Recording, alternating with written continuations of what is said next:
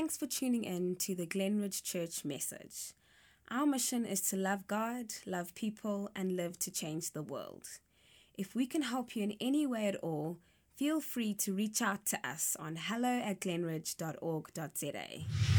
Wonderful. Thanks, Christian and Helen. Uh, morning of glitches, gremlins in the internet. And uh, we are really uh, sorry for that and apologize to those that have been interrupted with that. But uh, this is what live live streaming is like, and uh, uh, it is just uh, it's one of those things that happens every now and again.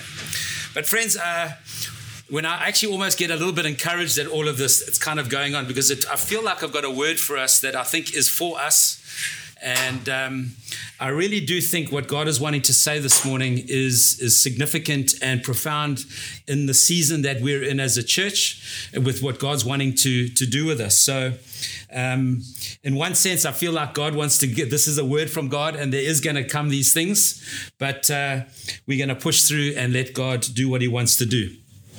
Just also, we are allowed to have 250 people in our building uh, going forward, and we are figuring out what that looks like, how we can do that. So um, we'll let you know during the week exactly what what that means as we get the regulations. The regulations haven't come out yet. We're kind of wanting to see what those say and if that changes anything to what we're doing at the moment. But we'll let you know. So that's exciting that actually we're going to be able to get into the building, a whole bunch of us at a time, and it's going to be really cool. Getting back to what I feel like God is saying to us today. Uh, we as a, we as an eldership team, we had a day together this weekend, strategizing in God, trying to hear God for what He's saying in the season and what He's saying for our future.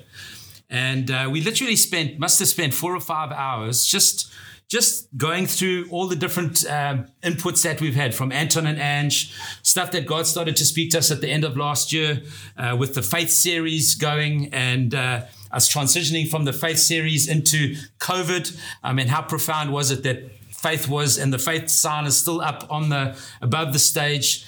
To um, to Robert and Tully's contribution of discipleship, Anton and Angie's contribution of of of of a of a, a kind of almost a saying that we've got a spiritual inheritance in the Holy Spirit and how we've got to steward that well. And and and it, we kind of had lots of we had a we had a word from Chris Venant as well that we that we dissected, and. Uh, really, what what we came up with, eventually we said, well, listen, there's all these things. What do we mean? What what do we mean by this? And uh, what was quite profound in us asking this question, in the room, three people had had dreams, and dreams of, uh, of, of around them getting remarried to their wives or their spouses. And uh, which is quite a quite a significant thing. All of us in that week, three people in that week having that dream. And actually, what we came to is there was something of God speaking to us around finding our first love again. And, and, and the word that we that we landed on as, a, as an eldership team was the word radical. And radical has many horrible connotations in today's time. And I'm trying to find a word that's better than radical. But it's, it's this word radical. It's, we're not called, Glenridge is not called to be a cute, cuddly, um, a, a comfortable, everything in order, everything correctly placed church. This church is called to be a prophetic silent symbol to the world and to the city and to the nations. And we're meant to be living in this prophetic space of, of pushing the boundaries of what God's saying and on the cutting edge of what God's saying. And so we came up with this word radical. On the Friday morning, uh, in preparation for that time on the Saturday. And I'm, I'm laying this because this is all, it's all important because I believe this is what God's saying to us. And if God's speaking this, we can't just say, well, God said something and kind of move on. This is what God's saying. So um, I had uh, a moment with God on the, on the Sun, uh, just in preparation for this, for our, for our time together.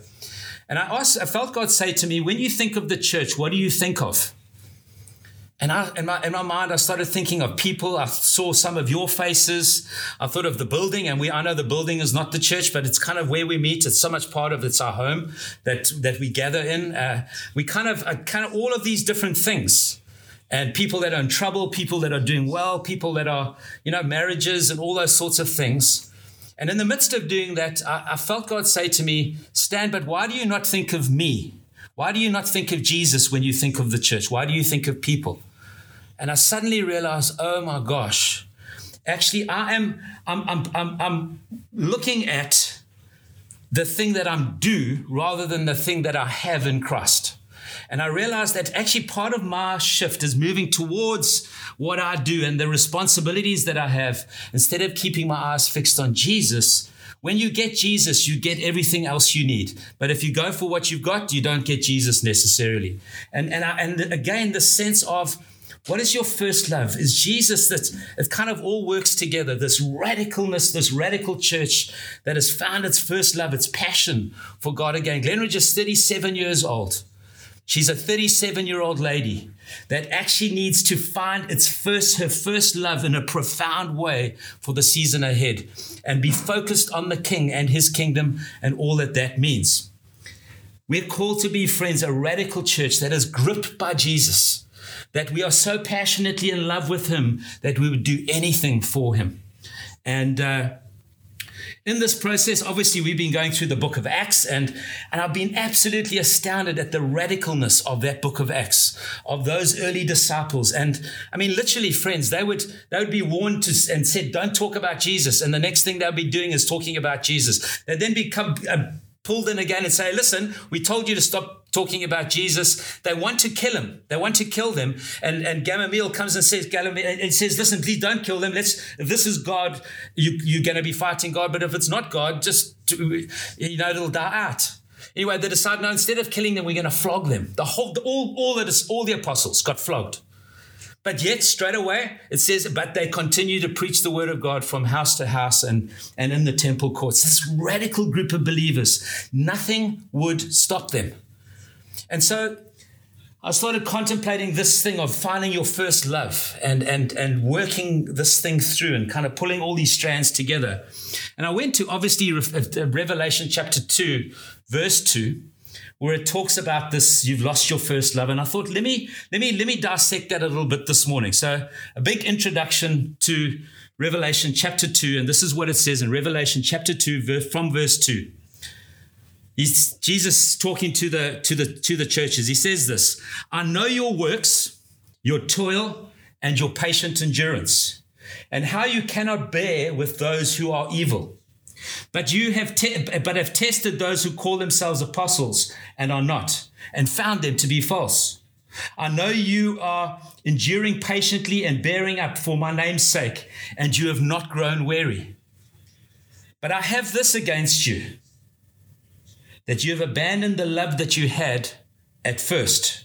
Remember, therefore, from where you have fallen, repent and do the works that you did at first. If not, I'll come to you and remove your lampstand from its place unless you repent. Friends, this is a, this is a phenomenally strong word to this Ephesian church.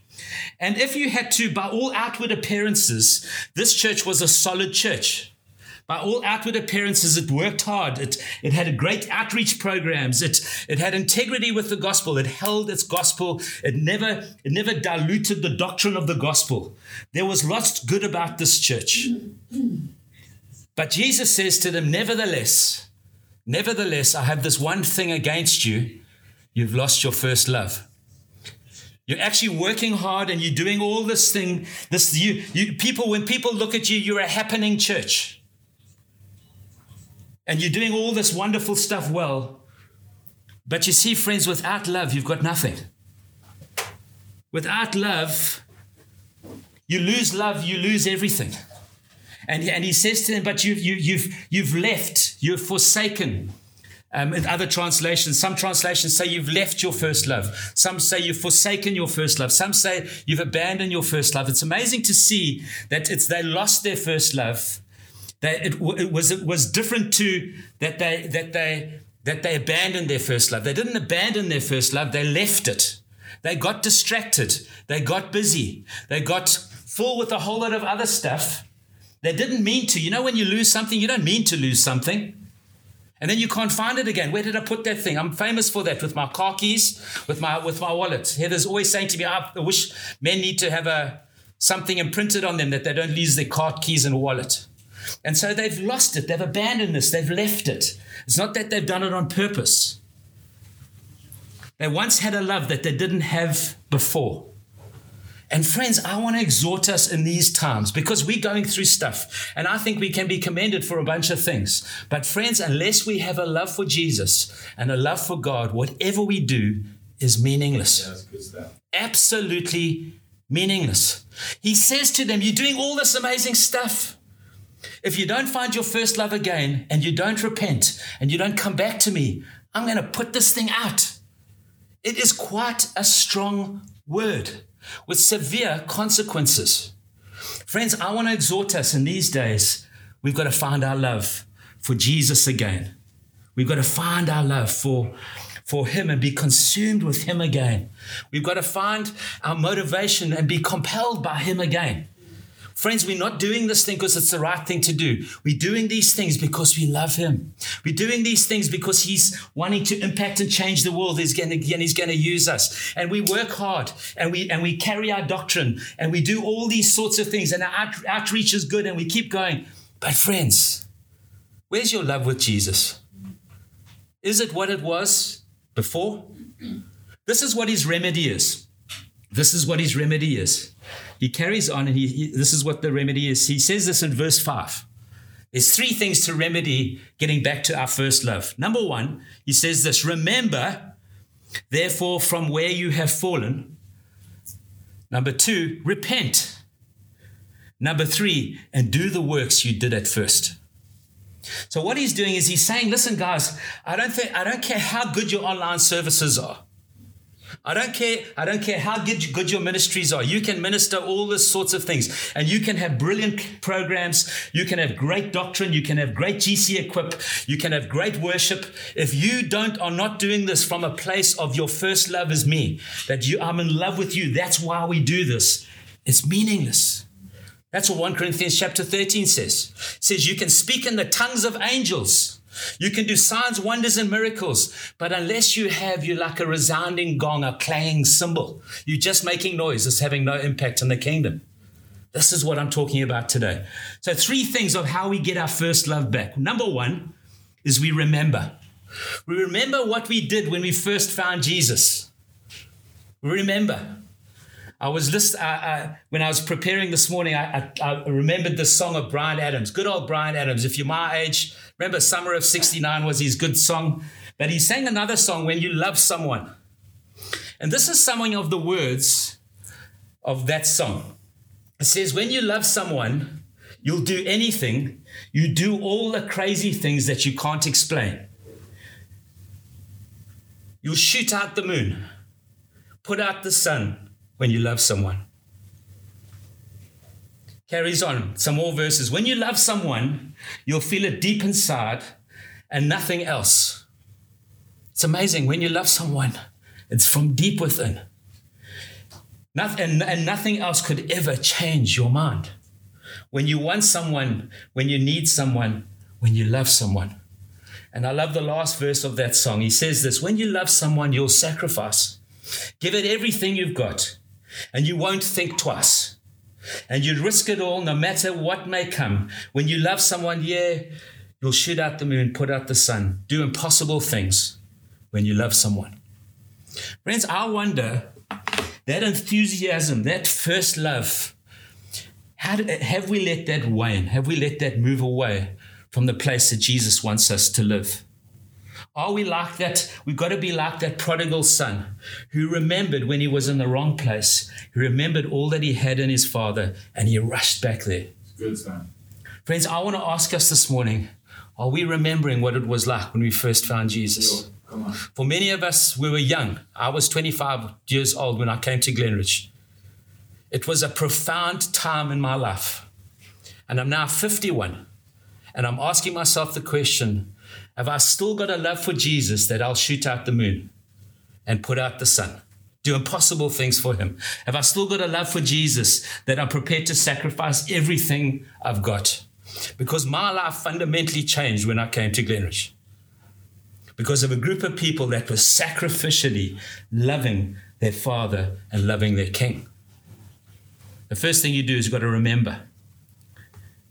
The second thing you've got to do is repent. And repenting means two things, friends. To, to truly repent, we've got to have a revelation of what God wants us to move to. Friends, if you're not, if it's in your head and it's something that you know, but it's not in your heart, it's not a revelation thing, you never ever get to the place of repentance.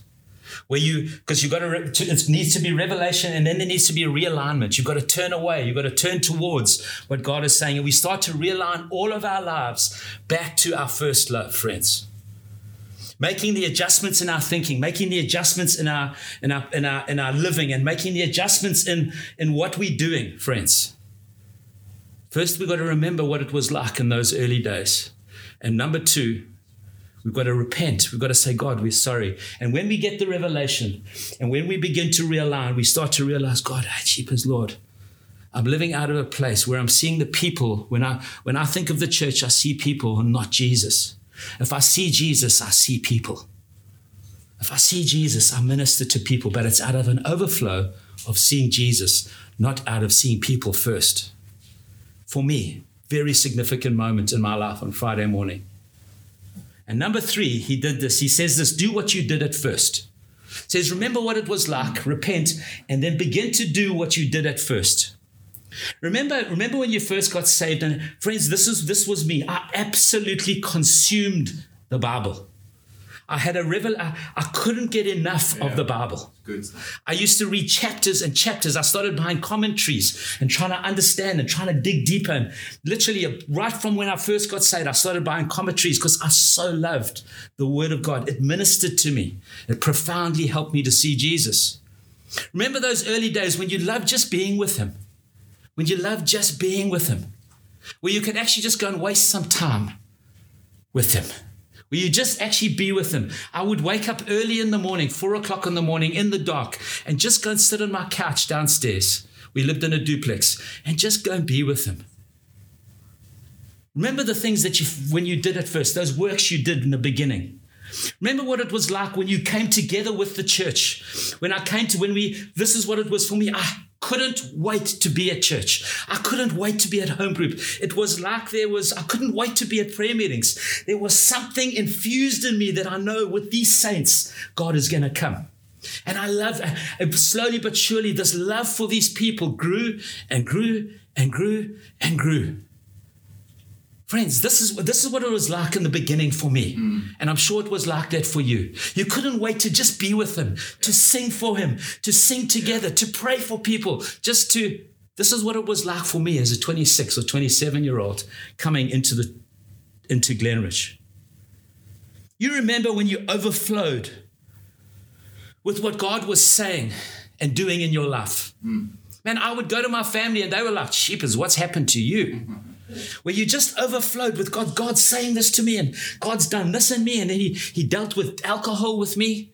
And I couldn't, I just overflowed with this love and this, this, I couldn't wait to tell people, man, this is what God's doing. And yeah. remember those first days? He says you've got to go back and do those things if we want to kind of rekindle our first love in Him. Friends, the enemy, the Satan, does a masterful job at creating a sense of, general dissatisfaction with these first works. And there's this kind of quest in us to go on to, onto better programs and strange methods and for growth and promising to fix us and all those things. And what we do, friends, is we forget the one who is the repairer. We get the one that is the savior. We get the, we forget the one and we actually begin to put our faith in the stuff around us rather than the Jesus that gripped our hearts and never let us go.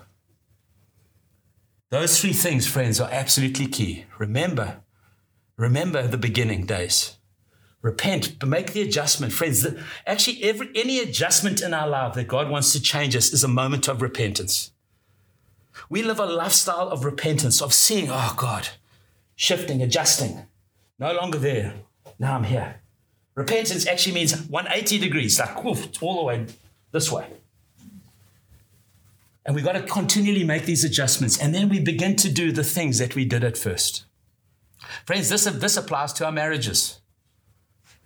Are we doing the things that we did at first with our marriages? Just to, for free. Our marriages. Are we paying attention? Are we remembering what it was like? And are we beginning to do the things that we did then? And are we living a lifestyle of repentance in our marriages to allow God to do something in us and through us? Friends, what's getting in between you and Jesus? What's getting in between you and Jesus? This is what we're saying. You know, when you when you get saved, it's you and Jesus. Boom. And then what happens is, Christian, don't you don't you want to come here? It's like it's like uh, it's like Christian's Jesus. Obviously, he's Jesus. So turn that way. When we get saved, man, we're right here next Jesus. Before you know it, friends, Jesus is walking, and we're letting stuff come in between us, and different things are coming in between us. The next thing, we've got a whole bunch of stuff in between us, and we're losing touch with the Jesus that we first loved. And part of that is what the disciplines of the faith do for us, friends. Thanks, Christian. Is it allows us to keep that space closed so that we, de- we declutter the space between us and Jesus. Friends, if we, you know what clutters our space? Is when we don't understand the new covenant reality that we have in Jesus, that we're accepted exactly as we are, and we start, instead of trying to perform. What about disappointment? Yeah. comes into in, in, between us and Jesus, and then we start to think, well, oh, who am I? Maybe I've done something wrong. Maybe I don't deserve this. What about failure?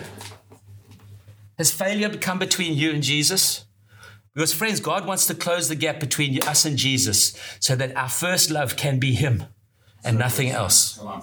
If we choose to hold on to, I'm not accepted, if we choose to hold on to disappointment, if we choose to hold on to failure, friends, what we're doing is we're letting go of Jesus. And in this season, in this tough time of COVID and all that we're going through, God's shaking his church and saying, I want you to come back to me.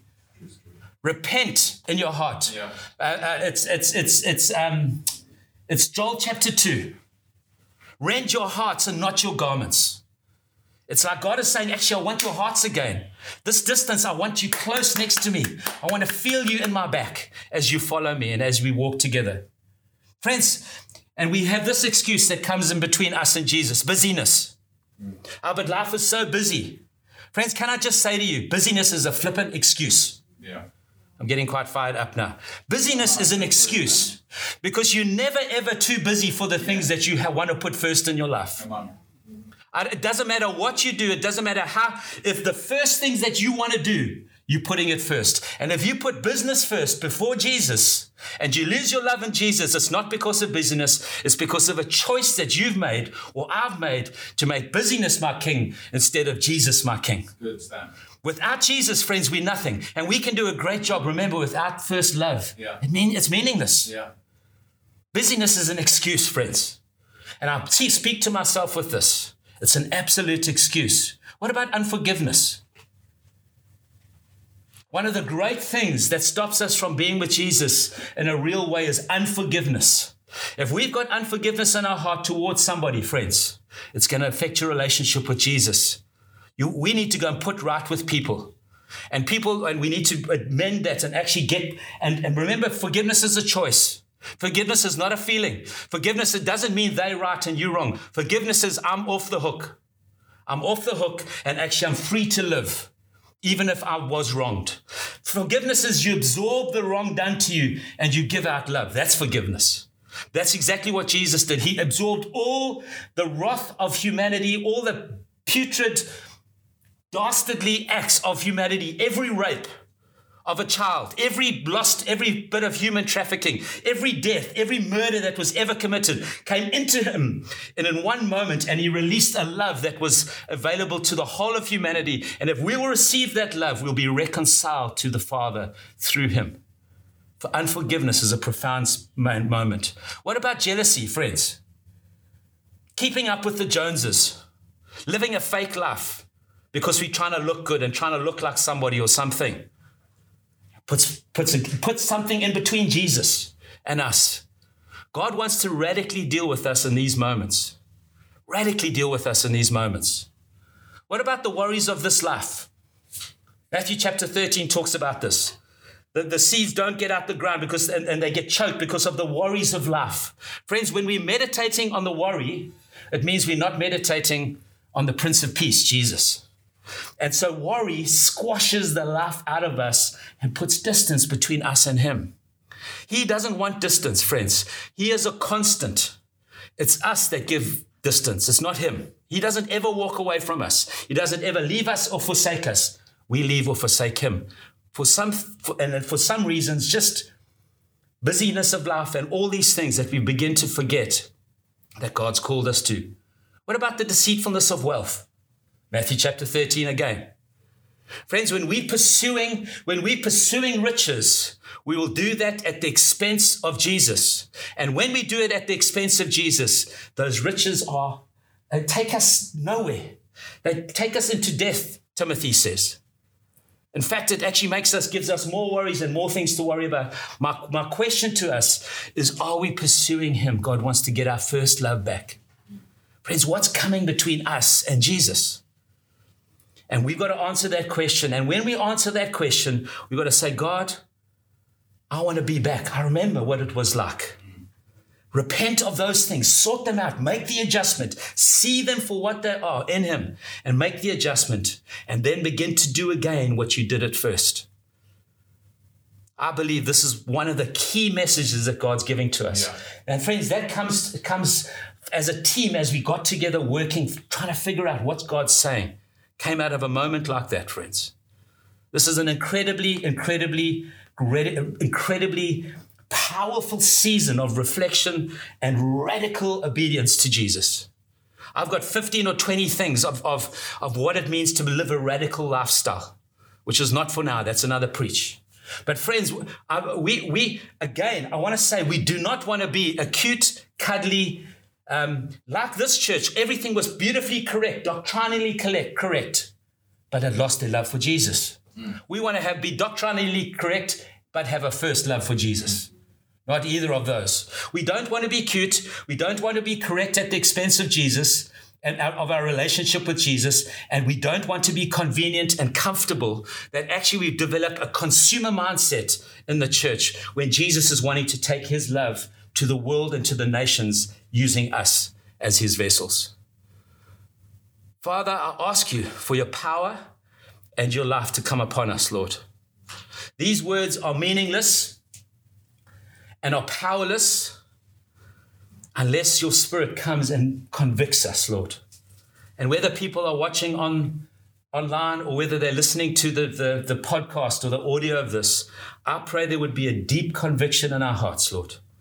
There'd be a deep sense of, of dis-ease and unease around our relationship with you. And Father, that we would see any distance that's between us and you, and we'll deal with the junk so that we can get close back with you again. And that we again would begin to rekindle the first love. That first love that compelled us, that first love that empowered us, that first love, as the great theologian Bryan Adams said,